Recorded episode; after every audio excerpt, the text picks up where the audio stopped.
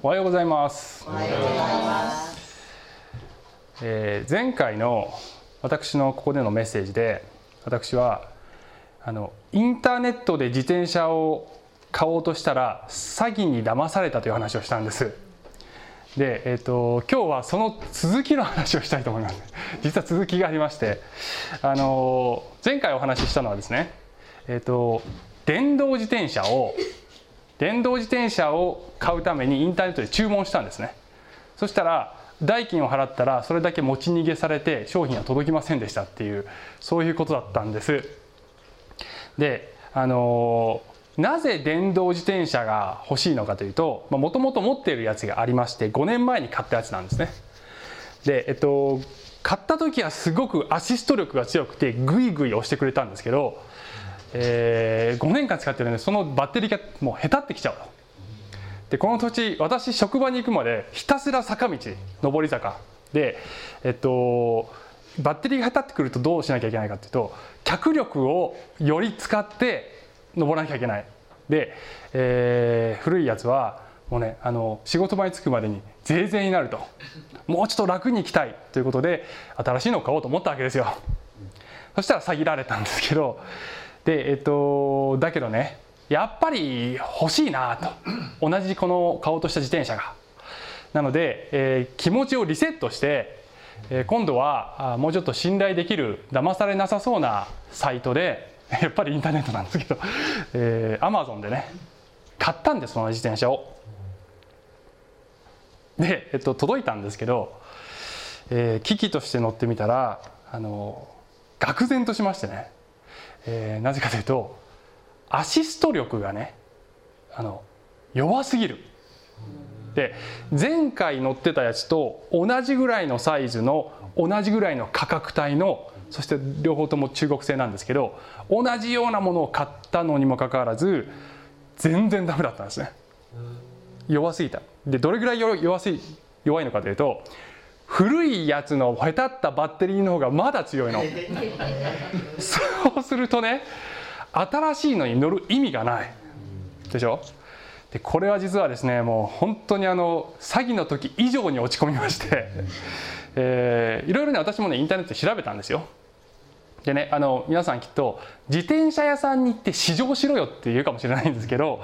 あのこの辺自転車屋さんまずなくてで甲府ぐらいまで行くといろいろあるんですけど自転車屋さんのすぐ近くに坂道がないと意味がないんです。テストできないから。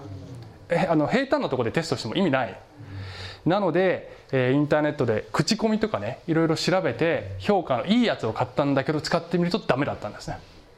で、えっと、それ使えないのであの今度またインターネットの個人売買のサイトであの今売りに出してる。んです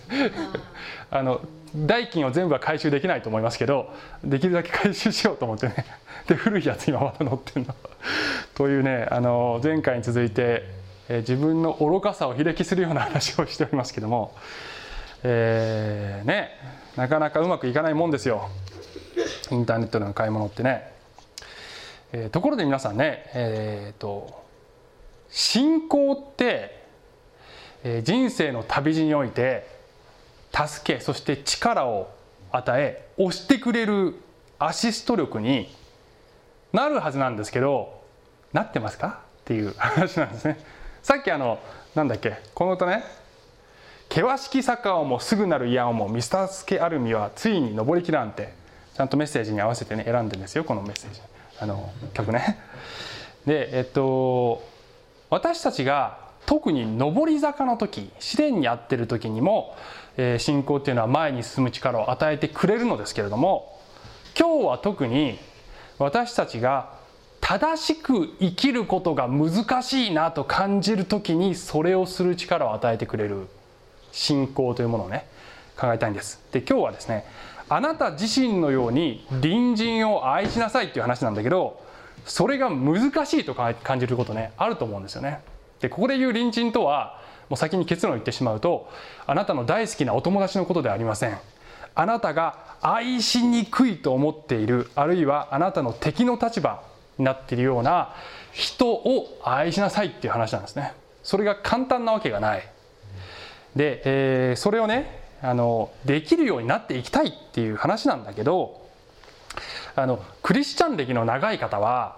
えー、この力が下手ってきてないですかっていうことなんですね。下手ってきてないか要するにバッテリーが下手ってきたみたいに、えー、なってないかチェックしてくださいって、えー、本来は長くクリスチャン生活を送るほどさらなる力を得ることができるはずなのです、が信仰が停滞していたりあるいは後退していたりして昔はぐいぐい勢いがあったなでも最近はマンネリ化してきたなというようなことがもしかしたらあるかもしれません。あるいはクリスチャンになって間もない人でもあのそんなに長い時間経たずに失望感を味わうっていうことももしかしたらあるかもしれません、うん、思い切って買ったのに期待外れだったなみたいなね。あの思ったほどのアシスト力を自分は体験できてないということも人によってはあるかもしれません。でその場合何が原因なのかというと原因いろいろあるかもしれないですよ。だけど考えられる可能性としては乗る自転車が間違ってるか乗り方が間違ってるかです、うん、つまり恵みの力に頼らないで立法的な乗り方をしているあるいは立法的な解釈の教えを信じているっていうことがある電動自転車って皆さんあのこんなでっかいバッテリー積むんですよ。でバッテリー積んで積んだだけじゃダメなんですね。スイッチオンにしないと効かないんです。オンにすればアシスト力が発動する、オンにせずにバッテリーだけ積んで乗ったらどうなるかっていうとこれしんどい。余計に重い。で、えー、聖書にはいろいろな道徳、まあ、立法というふうにもね言ってますけど、えー、こうしなさいああしなさいこういうふうに生きなさいっていうねことがいっぱい書いてあるんだけど、自力で実行しようとすると死ぬ。無理です。で余計重たいです。もう聖書を知らない時の方が楽だったんじゃないかっていうことになると思いますね。で今日の話のね良き良きサマリア人っていうのはこれはあのあなた今日から良きサマリア人のように生きてくださいねという単純な立法の教えとしてのみ捉えると無理ですこれは。うで、え、まさにこのイエス様のポイントは無理だっていうことを知りなさいっていうことが実はポイントなのですという話をしていきたいんですけど、え、今日の話のね、え、結論は肉の力の限界を知るということですね。肉の力っていうのは人間の頑張りっていうことです、えー、自分自身が自分の中に持っていると思い込んでいるその内側内側から一生懸命絞り出すエネルギーみたいなねものに頼って隣人を愛そうとすると、うん。えー、やがて枯渇するかもしくはもしそれが自力でできちゃったとしたら逆にそれは誇りになります、ね、誇り高ぶりになる。枯渇もせずそして誇ることもないそういう力をどうやって得ていくのか、えー、恵みと精霊によるのです。っていうところに最後は持っていきたいと思いますけど、えー、ではサマリア人のね話を読んでいきますけどなんかちょっとぼやけてる？そんなことない？いやぼやけてるはい、えー、ルカによる福音書の10章の25から29節ですね。でこの文脈はこの前の段階でイエス様が70人の弟子を宣教に使わしましたっていう話が出てくるんですね。で彼らがまあ大きな成果を上げて戻ってきました。イエス様は喜びにあふれて神様を称えましたっていうそういうシーンの次に出てくるんです。つまりイエス様の周りにはこの70人の弟子おそらくはそれ以外の聴衆も取り巻いてるというねそういうシチュエーションだと思いますね。そこで立法の専門家っていう人が出てきます。25節から29までまずあすいません28までまず読みますけどするとある立法の専門家が立ち上がりイエスを試そうとしていった。先生何をしたら永遠の命を自分のものとして受けることができるでしょうか？イエスは言われた立法には何と書いてありますか？あなたはどう読んでいますか？すると彼は答えて言った。心を尽くし思いを尽くし力を尽くし知性を尽くしてあなたの神である主を愛せよ。またあなたの隣人をあなた自身のように愛せよとあります。イエスは言われた。その通りです。それを実行しなさい。そうすれば命を得ます。っていうんですね立法の専門家っていうのはモーセの立法に詳しい人っていうことですで、えー、イエスを試そうとしてって書いてあるので、まあ、動機はあまり良いものではなかったということが分かりますね。まあ、あわよくば、まあ、できればそのイエス様のこう足をすくってやろうというようなそういう魂胆があったのかもしれません。永遠の命を得るためにはどうしたらいいかっていうのがこの一連の話のテーマなんですね。でその答えをあのもし私が言うならばもし私がその質問されたらねなんて答えてる答えるかというと「神の御子イエス様を信じてください」って言うでしょ言いますよね。えー、イエス様はそう言わないんだよねこれね言わないんだよね言えばいいじゃないですか。まあ、聖書の箇所によっては神の御子を信じることが永遠の命ですって言ってますけどあのここではそう言わないんですよね。なんで言わないんだろうかね。その代わりに質問で返すのです。立法には何と書いてるかそしてあなたはどう読んでいるかってねこの言葉すごく重要で、まあ、要するに旧約聖書にどう書いてますかあの客観的に誰でも分かる事実としてどう書いてあるかということとそれをどう読むか。つまりそこに書いてある真意をきちんとつかめていますかっていうことなんだけどそれは私たちが聖書を読む時も同じで、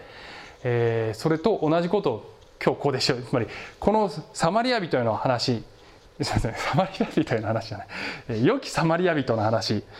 えー、をあのどう読むかってすごく重要ですね。真意は何なんだろうイエス様のっていうことです。で、えっと、この立法の専門家は2つの答えをねしますね。全力で神を愛することと隣人を自分のように愛することですってまあ簡単に言えばそういうわけですね。でこれは旧約聖書に書いてある言葉を引用している大正解の言葉です。その通りですよと。でイエス様も聖書の別の箇所では、えー、立法っていうのはこの2つの掟に集約されますよっていうふうにね語っているのであのもう100点の答えですね。でイエス様はその通りだよ。やってごらんっていうわけですね、えー、できるかどうかっていう話なんですけど、えー、29節いくと「しかし彼は自分の正しさを示そうとしてイエスに言った。では私の隣人とは誰のことですか?」ってくるわけだね。正しさを示そうとしてって書いてあるのでもしかしたら自信があったのかもしれません。要するに、えー、この当時の社会ではユダヤ人の隣人って言ったらユダヤ人です。だからイエス様もあなたの隣人って言ったらあなたの周りにいる人だよ。決まってるでしょって言うと思ったかもしれないね彼は。そしたらそういえば昨日私貧しい人に施ししましてねとか。一昨日は旅人をもてなしましてねとかそういうことを言えるカードを彼は持ってたのかもしれないね。もしかするとね。そういうふうに話が展開していけば結構その周りの人の前でね格好いいだろうなって想像したかもしれない。もしかしたらですよ、えー、けれどもイエス様はそんなに甘くはなかったのでですね、はい、でイエス様のこの例え話が始まっていきます。30節からですね。イエスは答えて言われた。ある人がエルサレムからエリコへ下る道で強盗に襲われた強盗どもはその人の着物を剥ぎ取り殴りつけ半殺しにして逃げていた。たまたま妻子が一人その道を下ってきたが彼を見ると反対側を通り過ぎていった。同じようにレビ人もその場所に来て彼を見ると反対側を通り過ぎていた。ところがあるサマリア人々が旅の途中そこに来合わせ彼を見てかわいそうに思い近寄って傷にオリーブ油と、えー、ブドウ酒を注いで包帯をし自分の家畜に乗せて宿屋に連れて行き解放してやった。次の日彼はデナリ2つを取り出し宿屋の主人に渡していった。解放してあげてください。もっと費用がかかったら私が帰りに払います。というとこまでにしとこうかなとりあえず。はい、えー、皆さんあのまあクリスチャンねある程度長い方はよく知っている話だと思いますけどまああの少し解説しますとある人っていう人がね強盗に襲われる人が出てくるんですがこれは何も説明がなければユダヤ人であるというのが前提だと思いますね。であの全体的にサマリア人とユダヤ人の敵対関係をね描いてる話なのでこれはユダヤ人が襲われたというふうに解釈していいでしょう。祭司と言われている人たちはこれはその当時のその神殿で神に仕える聖職者のことです。で、え、彼はなぜこの反対側を通っていったのかというとあの死体に触れると儀式儀式的に汚れるからだというふうにね要するにイエス様の意図はそういうことだったというふうに考えられますね。そういう立法があるわけですね。死体に触れるとあの神様の仕事できないやみたいなね。えレビ人という人たちはあのどういう人かというとえ祭司を神殿で助ける働きをする人たちのことですね。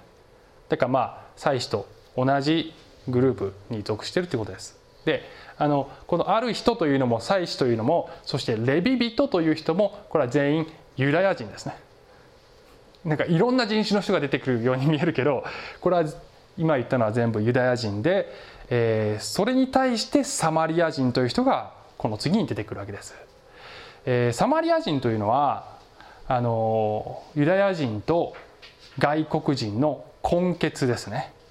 で、まあ、いろんな歴史的背景あるんだけれども、まあ、細かい話は割愛して、えー、当時ユダヤ人から見るともう汚らわしい存在憎悪の対象です。はいもう敵です。で、えー、そのように見下されているサマリア人から見てもユダヤ人は大嫌いな人たちですね、はい、もうこのユダヤ人とサマリア人のこの敵対関係っていうのはもう,、ま、もうものすごいですね。えー、はい。で、えー、この話ではそのサマリア人が自分たちを迫害しているユダヤ人を助けるっていうそういう話ですよね。で、えー、彼がしているのはねあの敵であるユダヤ人なんだからまあ命が助かるギリギリのことまではしてやってもいいだろうということではなかったんだよね。最低限以上のことを、えー、しているのですね。宿屋にあの対してデナリ2つを渡したって書いてますけど、まあ、ある解説によるとこれは2か月分ぐらい持つあの宿賃ですね。はい、で、えっと、彼はそこで自分自身でずっと介護するのではなく宿屋の主人に託したんだけれどもこれはユダヤ人はサマリア人に触れられたりサマリア人のなんか油とかそういうので治療を受けることを嫌ったからだと思いますね。だからそういうのに配慮して、えー、同じユダヤ人である宿屋の主人に託したというそういうことなんだと思いますね。が、えー、もっと費用がかかったら私が帰りに払いますというふうに、えー、必要以上に彼が完全に良くなるまで、えー、やろうというふうにね。つまり敵なのだからギリギリやっただけでも十分にいいじゃないのって、まあ、思うんだけど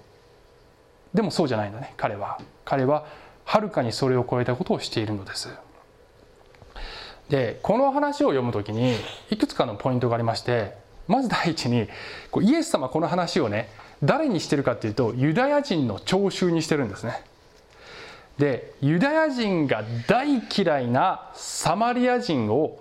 英雄的な主人公にしてるんです。でこれはね全然嬉しくないです。この立法の専門家だけじゃなくて周りで聞いてる人たちはみんな興ざめしたと思います、ね。えー、これがもしね設定が逆ならまだいいわけ。サマリア人が死にかかっていて、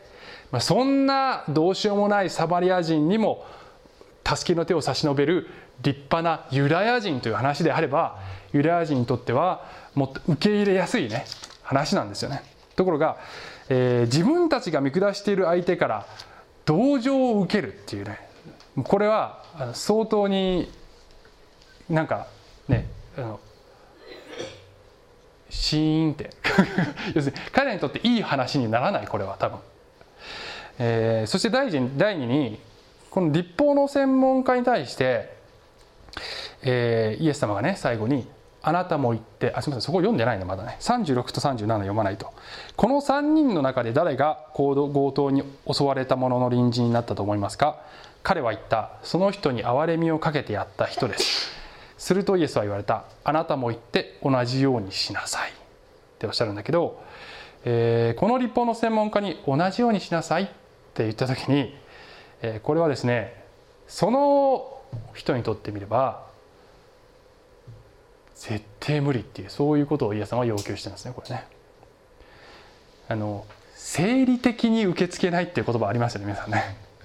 要するにあのねなんかこうわかんない OL, OL とかが隣の部署の何々さんも私もう生理的に無理とか なんかこうなんかこの OL に対する偏見かな。あの要するに、えー、これ言われた人ねもうねあの生きていけないぐらい傷つきますからね。気気をつけてください、えー、生理的に受け付けないって要するに相手の存在そのものを否定してる。相手が何か悪いことをするとかしないとかそういうレベルの話じゃなくてもう存在が無理っていうねそういうことですよね。でえっ、と皆さんにとってももうあの人の顔を想像するだけでもう無理なんだけどっていうぐらい虫図が走るような人ってもしかしたらいるかもしれません。えー、でここで言ってるこのユダヤ人の立法専門家にとってみればサマリア人にそういうことをするっていうのはこれはもう生理的にもうあの人たち無理っていうそういう人たちに愛を注ぐっていうことなんですね。つまり彼にとってみればそれそれそれそれできるかなっていうそういうレベルの話をイエス様してるんですね。到底無理な要求をしてるんです。それがねポイントなんですねこの話のね。でイエスもここで隣人という言葉の定義を変えてますね、えー、誰が私の隣人なのかという質問から誰の隣人にあなたはなるべきか私はなるべきかという問い自体を変えているのです。ねえー、でさらに言うと、えー、このサマリア人はじゃあこのサマリア人は誰なのかというとこれはイエス・キリストの方ですね。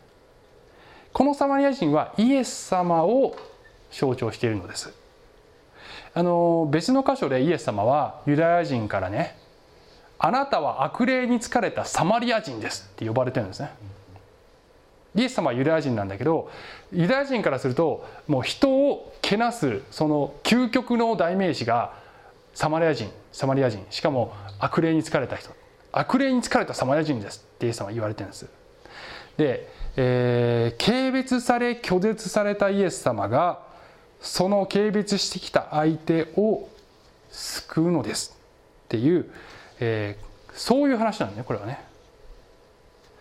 つまりこの例え話はさあ今日からあなたはこのように立派に生きろよできるでしょっていうことが最大のポイントではなくてあなたにはできないでしょねあなたには救いが必要なのですよ。という話なんです。道徳の立派な話ではなくて救いが必要ですよという話。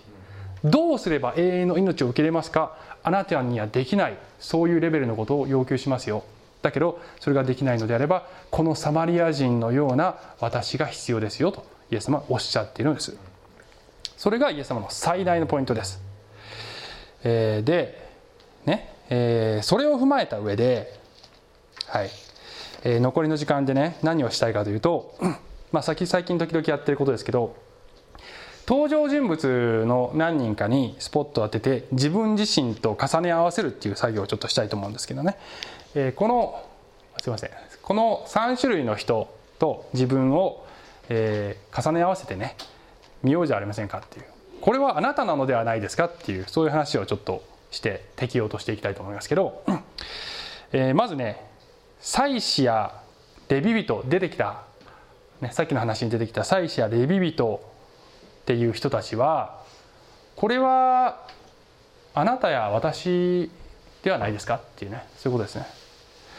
えー、彼らにとってみればこの死にかかってる人っていうのはねまあその人と隣人でもないし隣人になるつもりもない。だからこの苦しんで死にかかっている人から距離を置きましたと。まるで距離を取れば助ける義務から解放されると思ってるのか分かんないけど、えー、そういう心理もあったかもしれない。でそれを見て私たちはなんてひどい。ってね。しかも聖職者でしょ。って思うんだけどでもこれは実は私たちの姿なんですよね。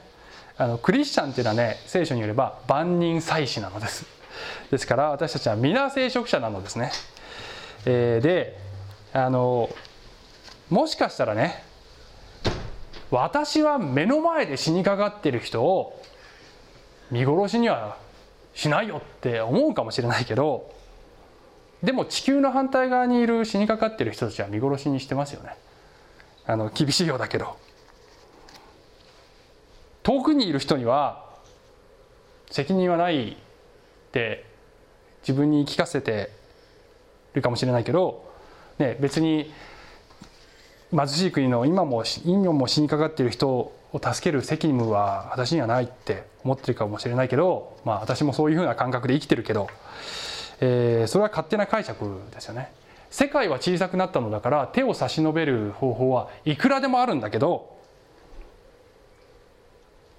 まあ、多少は寄付とかね募金とかまあするかもしれないけどでも自分の生活レベルを大幅に落としてまで命を救おうとは思わないんじゃないですか？私も含めて。私もできないですね。あの私生きるのに最低限のもの以上のものを持ってます。あの服だっていろいろ持ってるし。で今日それを全部売り払って一人でも多くの命を救おうとしろよって私言われたらあのすいませんできないです。牧師だけど。あなた聖職者だから聖書の言う通り生きたらって言われたらすいませんできませんってね。あの言うしかないです。マタイのによる福音書の19章というところにはこの永遠の命を得るためにはっていう話がねまた別の人が出てくるんですね。金持ちの青年っていう人が出てくるんですね。で永遠の命を得るためにはどうしたらいいですかってイエス様に聞いてきて、えー、モーセの立法はもうねことごとく私ことごとく私守ってますって豪語する青年が出てくるんだけどえー、イエス様はねこの人にこういうふうに言うわけですね。21と22読むとイエスは言われ言われた。彼に言われた。もしあなたが完全になりたいならかえってあなたの持ち物を売り払って貧しい人たちに与えなさい。そうすればあなたは天に宝を積むことになります。積むことになります。その上で私についてきなさい。ところがこの青年あすみません、えーと、このところが青年はこの言葉を聞くと悲しんで去っていた。この人は多くの財産を持っていたからであると。ね。あのこれが天国に行く本来の条件ですよと。全部売り払って貧しい人たち助けなさいよ。ってね。で私が今これを言ってるのは皆様が何かごちそうを食べるために罪悪感を持ってくださいとかあるいはユニクロで余分な T シャツを買うたびに悔い改めてくださいとかね。そういうことを言ってるのではなくてえーね、いつもいつも罪悪感に苛まれて生きることが正しいかっていうとそれもまた違うと思いますけど、えー、少なくとも自分は立派な生き方をしているよっていう幻想だけはしてた方がいいんじゃないかっていう、えー、誰一人としてあの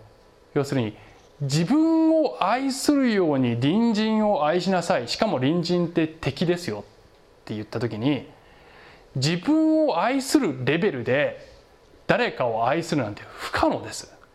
みんな自分自身が可愛いでしょ？私はそうです。無理です。そのレベルで人を愛するって。私たちの自分の力ではね少なくとも。で、えー、敵に対してもそうせよって言った時にそれが天国に行く条件ですよって言われたらすみませんできませんって言うしかないんじゃないのかな。であのところで敵を愛するっていうのはまず敵を許すとこから始めないといけないと思うんですけど、えー、敵を許すってねあの皆さんその自分が嫌っている相手よりも自分の方が上だと思ってたらねあの絶対許せません。その人よりは俺はマシだって思ってたらあの多分ね許すこと無理ですね。ちょっと話飛びますけどあの私この3月に牧師とか宣教師がいっぱい集まるセミナーに参加してきたんですね。奥多摩であったんですけど。で、えっとまあ、1週間、えっとね、5日間ぐらい行ってきたんですね。50人ぐらいそういうあの、まあ、みんな聖職者ですね。みんなフルタイムの働き人ばっかり。ほとんど外国人の宣教師でした。日本人の牧師が何人かいるっていうそんな感じでした。で、えっとまあ、いろんな聖書のことをね勉強するんですけどこのセミナーで、えー、2日目から最終日つまり4日間あの参加者全員がカウンセリングを受けるっていうプログラムになってたのね。全員1日1時間かける4日間カウンセリング受けてくださいってね。強制参加です。必要な人だけってんじゃなくて。でえっとまあ専門のねこの訓練を受けたカウンセラーが何人かいて厳密にはねカウンセリングじゃなくてメンタリングっていう名前でやってた。ちょっと違うみたいですけど、まあ、似たようなもんですね。で、えっと、全員メンタリングを受けてください。ってねなったわけですね。あの牧師とか宣教師ってね普段人の悩みとか結構聞く仕事ですけどあの牧師もいろんな、ね、こう重荷を誰かに聞いてもらう必要があるって皆さん知ってました？えー、要するに特に日本で宣教してるとね、まあ、戦いが多いのです。でだんだん疲弊してきちゃうから、えー、誰かにねこんなに戦いが多いんですって聞いてもらわないとねいけないんですね。でこれこのセミナーでは全員そうしてくださいって。で私も、まあ、ある一人のメンメンターにいろんな話を聞いてもらいました。その中で、えー、最終日だったんですけど許せない人いますか？っていう話になったんだよね。で私はその自分のメンターにあの今自分の身の回りにはまああのそういう人はいないと答えたんだけど強いて言えば、えー、過去に、まあ、自分を傷つけた人の中にまだ許せてると言えるかどうか分からない人がいはいると。あの許す作業はいろんな人に対してしてきたんだけど今まで。でもある学生時代にあのいたあるクリスチャンの先輩でまあ非常に私を傷つけた人がいてでその人はあのまあ、私が悪くもないことですごく裁いてくる。そういう人で、えーと、すごく嫌な思いをしてで今でもちょっと接点があったりするんだけどあのその人のことは考えただけで、まあ、今でも苦い思いを解消できてないという意味で許せてないかもしれないっていう話をしたわけその面談にね。で別にそのメンターはあのこうすればこうすればこうすればってなんかこうアドバイスとかくれるわけではなくていろいろこう聞いてくれることですごく荷が下りたんですけど最後にまあそのメンタリング終わる時にね一緒に祈ってくれたんですよね。で彼がねこう祈ったんですよね。えー、どうぞ神様はその学生時代のね先輩彼のこともあの許すことができますように。どうぞ隆がえー、自分もその人と本質的には一緒なんだということに気づくことができますように。ってチラッと祈ったわけ。多分そんなに深く考えてなかったと思う彼はね。でもそうチラッと言ったんだけどその時に私の中でカチンときたわけ。2秒ぐらい。分かんない。3秒ぐらいカチンときたよ。一緒じゃねえよって思ったんだ、ね、一緒にしないでくれと思ったあんなやつと一緒にするなと思いましたよ。俺は、ね、あんな人を裁いてばかり人よりも自分の方が上だと思って神でもないのに人を裁くようなやつより俺は上だと思った。でそう思っている自分に気づいた時にあ一緒だ。って気づかないわけにはいかなかったですね。えーあなたの周りにいるこの話に出てくる祭司やレビ人みたいな人たちいると思いますけど、えー、そういう人をどうやってね許すことができるんだろうか。もしかしたら自分もこの祭司やレビ人とそんなに変わんないって、えー、そういう姿にね気づくとこからかもしれませんね。はい、で、まあ、それがねこの3つのポイントの中で一番大きいとこでそれが分かると次は早いんですけどえ2番目死にかけている人ですよあなたはっていうことなんですけどね。要するに話で出てきた半殺しの目にあってねもう死にそうになってる人は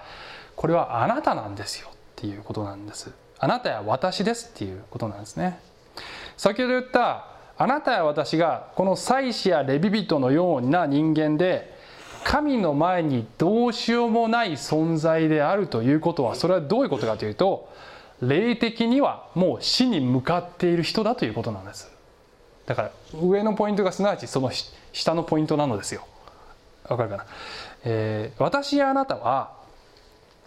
自分自身を助ける力がない自分の罪のゆえにね死にかかっている人なのです。聖書によれば。でそういう私やあなたはこの良きサマリア人であるイエス・キリストに救っていただかなくてはならないのです。でそれに気づいたのがこのパウロのこの有名なローマの7章ですよね。ローマのローマ人への手紙の7章で19と24抜粋してますけど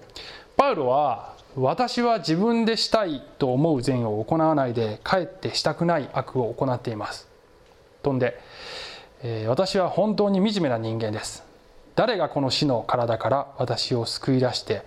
くれるのでしょうか。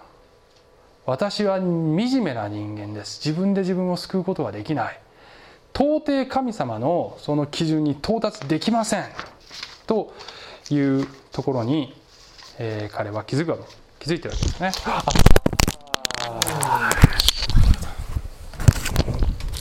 大丈夫です。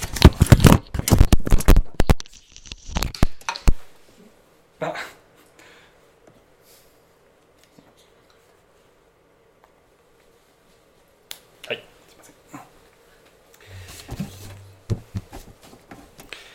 えー、ねなんだそうということなんですね、はい、つまりイエス様のこのサマリア人への手紙の サマリア人への手紙って どこに聖書か 聖書のどこにそんな手紙あるんだっていう話。サマリア良きサマリア人への良きサマリア人の例え。良きサマリア人への例えははい落ち着こう。良きサマリア人良きサマリア人の例えは、えー、あなたは死にかけている人で救いが必要ですあなたは自分自身の力でサマリア人にはなれないのですというのがポイントなんですが最後にそれを分かった上で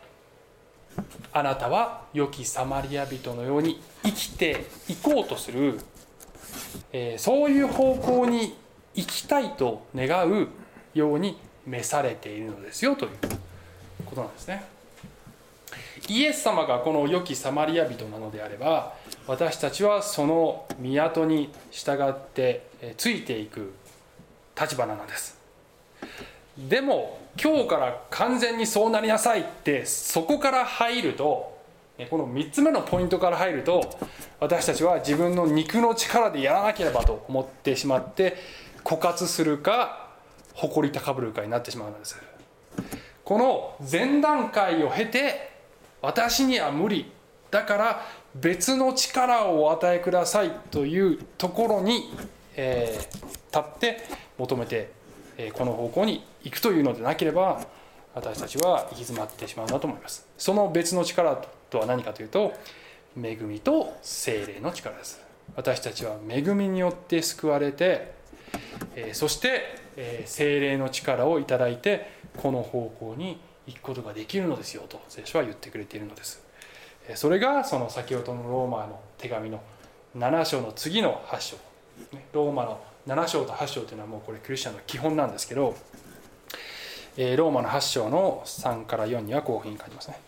肉によって無力になったため立法にはできなくなっていることを神はしてくださいました。